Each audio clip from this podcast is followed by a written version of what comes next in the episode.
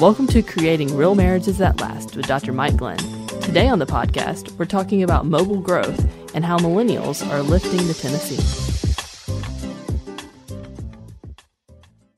All right. Well, Mike, um, one of the things that uh, I think, well, is known about me, I love my I love my phone. I love mm-hmm. using it, and um, phones now are more like a computer than they are really mm-hmm. a phone. And um, more more computing power in your iPhone or your iPad, Android yeah. Android than was in the the first the the the, the, the well the the entire uh, Apollo put a man on the moon. Yeah. That, that entire computer system is now in your phone. right. That. That, yes. That's how fast we've developed. It's amazing. Uh, in June, um, the Tennessean reported that three quarters of their visitors were exclusively mobile users. Mm-hmm. Um, and we're seeing an increase of mobile users in the church. You know, I've got. Uh, it's funny. Uh, we have sixth graders, new sixth graders that are coming in mm-hmm. promoting this Sunday, and so we went to go greet them and uh, in the in the children's ministry this past Sunday. And one of the first questions, of course, was because uh, we said, "What questions do you have? You know, where do we go?" Right. nope. First question: Do we get to use our phones? That's right. Can we use our iPad? Right. Yeah. Right. And and which begs the question: We give uh, at, at strategic places along children's lives, we give them Bibles. Right. A printed Bible. Exactly. Yeah. They don't know how to use the printed Bible. It's true. They're they're learning the Bible on uh, on the iPhone, the iPad, or Android, whatever they have. Yeah. Well, they tell me that's what they're doing when they look at their phone in the middle of the sermon. So I am. Yeah, I know you, know. you are. The little blue glow, glow on your face, the, right? That's yeah. right. Yeah. Yeah, it's not. It's me looking on. Uh, U, U version Bible. Um, well, okay, so that's actually one considerable shift that's going to impact, I would think, right. our churches. What are what are you seeing with that? What does this kind of mean? What does this mean for parents in the church, really? Um, it, it means it means a, a, ton, and and and what I'm trying to help our leaders understand is that every business, every corporation, every everybody is trying to figure out what this means, and some people have done better at other people at figuring out how to do it. Uh, obviously, Amazon has figured out how to do it a lot yeah. better than Macy's and Penney's figured out how to do it. Hmm. Um, um, the music industry is kind of figuring it out, right? Uh, but and what we're figuring it out is, and what we're figuring out is, it doesn't take a major record label now for you to be successful in the music business. Right. You can get your band together, you can start putting your own stuff on YouTube, and you can start building your own fan base and your own platform outside of the traditional ways. Hmm. Um, the church, and especially the church in North America, has traditional ways of doing things. We have a printed Bible. We get together and we study printed material. Hmm. And uh, that is the focus of our discussion. And if you go on, it, you know, if you were come to me and say, "Hey, I'm more interested in finding out about Moses or whatever," I would go get you a book Right. Or I would tell you, find me Sunday, mm-hmm. and and I'll and I'll I'll talk to you about that then. The problem with that is is that there are 15 lifetimes between now we're doing this on a Thursday mm-hmm. afternoon and Sunday. Yeah. And there's no telling where you you and your family uh, will be on between now and Sunday. Uh, so what I'm talking about is we have to have these resources available immediately. Content's the same. What I'm talking about is speed of access. Hmm. So if you want to know a Bible study about Moses or David, I can go to you. Hey, me, Joe, get your phone. Let me show you where you hit that, hit this, and we'll start there. Yeah. And you have to be able to do it that fast. Uh, as far as how it's how it's affecting preaching, like it or not, people are using their phone. They're not bringing hmm. their Bible anymore. They're bringing their phone. Uh, now you can rail against that. you can you know get all sweaty and red in the face, and but people are still going to bring their phone. It, yeah. It's it's the reality now. So you better learn to work with it. Hmm. Uh, and and how that impacts sermons, I think, in a, in a couple of ways. Uh, one, uh, you you have to give them a couple of what I call Twitter moments. Okay. You have to give them that sentence of 140 characters or less that they can either type real fast or they can share real fast. Right.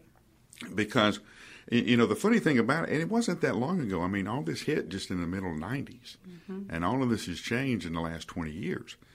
Uh, when I first started preaching, the only thing I had to do was be ready Sunday morning at 11 o'clock. That was all I had to do.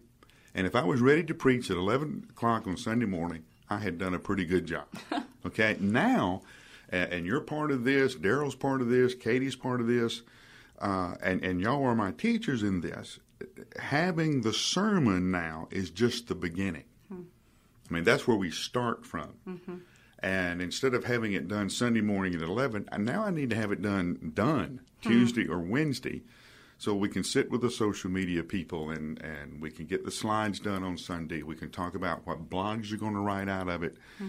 uh, what uh, what uh, other social media, Twitter, and that kind of stuff, so that you keep the conversation going. Mm-hmm. It changes the way that you structure the, the, the communication process so that you can keep it alive using these these uh, uh, platforms mm-hmm. that they're now using. Now you can say, "I don't want to do that." I don't want to. I don't want to get on Facebook. I don't want to get on Twitter. That's fine. Hmm. If you don't want to talk to anybody else. yeah. the, the problem is, you used to go well. Okay, now you you have to go to this intersection or this house or this because that's where everybody is. Hmm. Now that's all digital. Yeah. Uh, their location, their presence is all digital, and, and you're going to have to learn to work in that world. Hmm. Now, I am grateful, so grateful that I didn't have to raise a child. Hmm in this time uh, because uh, on, on, one extreme, uh, social media is just a huge time suck. and it so, is. And so, family time, uh, the hangout time used to happen, where the conversations happen, are now sucked in to your child's face in in in the um, walking around doing Pokemon Go. Walking around, yeah, just trying trying to find Pokemon. and, and, and, you know, don't say that. We've had staff running around the hall what? trying to I'm find. I'm sure that's not. Been... Yeah, uh, on company time too. I might. Oh, add. that's not good. Um, and, and the other thing, and, and, to the other extreme of it being dangerous, and you, you can't control who your child's talking with. Mm-hmm. Um, so you know, what kind of reasonable um, limitations can you put on that? Hmm. You know, I know friends now who have um, uh, gadget free nights in their family or hmm. gadget free days and that kind of stuff where they purposely disconnect. Um, parents have ways of checking where their child has been and and uh, and if you're if you are a parent, you have to build in those safeguards. All right of being able to block certain content from your child and then being able to follow up where, they're, where they've been, who they're talking to. Yeah. It's just, it's, uh, you, you wouldn't let your child just walk freely in the mall. It's true. And, and you can't let them do that digit, uh, digitally either. Yeah. yeah so it's no, the same, it's, same it's thing. A, yeah. It's a different world for sure. I think, um, how, how do you, how do you handle knowing that you've spent time preparing your sermon, you're thinking about how it's going to be utilized uh, with blogs and that sort of thing. Mm-hmm. But then when you preach, knowing that your sermon's going to go get chopped up into 140 characters, you know what? What is does that does that bother you to know you have no control over how you might be sound bited, you know, or I don't. Well, I well, well. That. No, the the uh, the reality is you've never had any control about what people say about your sermon when they leave on Sunday morning.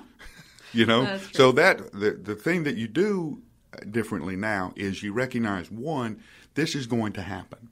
Okay. Whether I want it to or not, it's going to happen. Hmm. And uh, so if if I know that, then how can I make it easier for you, someone sitting in the congregation? Hmm if you're going to do the social media thing anyway, how can I make it easier for you to say what I'm hoping you'll get out of the sermon? Right. Here's your. I'm going to target you a little differently. Yeah. In that. Makes sense. Now, again, I know that there are friends going, "Well, I'm not going to do that." I want. That's the reality. Right. And uh, and it may be different on Jupiter. you know, That's so so if I ever preach on Jupiter, I may have to learn a different a different way. But the reality is, this is what's happening. Hmm. And uh, uh, Steve Case now has the, the book Third Wave, hmm. where he's talking about we're going from shopping on the internet and and working on the internet to our entire life will be on the internet. Yeah. Uh, you know, I've had some people talk to me and say, "Well, we don't ever see you give when the plate comes by." Well, no, I Digital. I did I give it. Yeah, we need little badges. That's right. That's right. that That's says, right. I gave online. That's right. something like I always feel a little nervous. A little something lights up when you go by. I know, you know, I want to whisper to my friend. That's right, that's did right. this earlier. Yeah. So, um, oh, that's good. It's a it's a difficult uh, conversation. I feel like the church is behind in this. Well, what- Maybe I'm wrong. we're always twenty years behind. right. uh, with that. And uh, uh, too many times we get we get hung up thinking that technique is the same thing as content. Okay, that uh, I know that, that that I preach verse by verse. Okay, now am I and expository preaching? Well, that's a great way to preach. That's just a technique yeah. uh, of preaching. There are other ways to do it. Uh, and and the whole purpose, the whole purpose is communication, and that starts that starts one. It starts with uh, the, the the the teacher, the preacher's heart being so captivated by the truth that they have to find a way to get it said. Hmm. The other place it starts with, I know my people. Hmm. I know what they're going through. I know they have to hear it. right. Now, between what I know and what I'm learning in my study and what they need to hear, how do I cross that bridge? How do I build that bridge? And if it's uh, if it's a 140 character tweet from a friend who was here said, "Hey, you should have heard this from Mike. Here's what he said," and that and that's the way the Spirit chooses to use it. Great. Yeah. You know, I uh, my my thing is, you know, eh, you're around here enough, and you you'll see me on Tuesday sometime, and I'm pumped because I'm studying, and I see something. Well, I want to call the church and say, y'all get here tonight because I want to. I got I something for got something y'all need to hear. And then the rest of that week, you're thinking about how do I get, a, how do I build that bridge Hmm. to this person and that person and that person. Uh, and if it's 140 characters, fine. Yeah. Then uh, then I a good have I have served then. my calling well. Yeah. Thanks for listening in on the conversation. If you want to find out more about Dr. Mike Glenn, you can go to MikeGlennOnline.com or you can follow him on Twitter at Mike Glenn. You can also download a free copy of 170 Ways to Love Your Spouse on his website, MikeGlennOnline.com.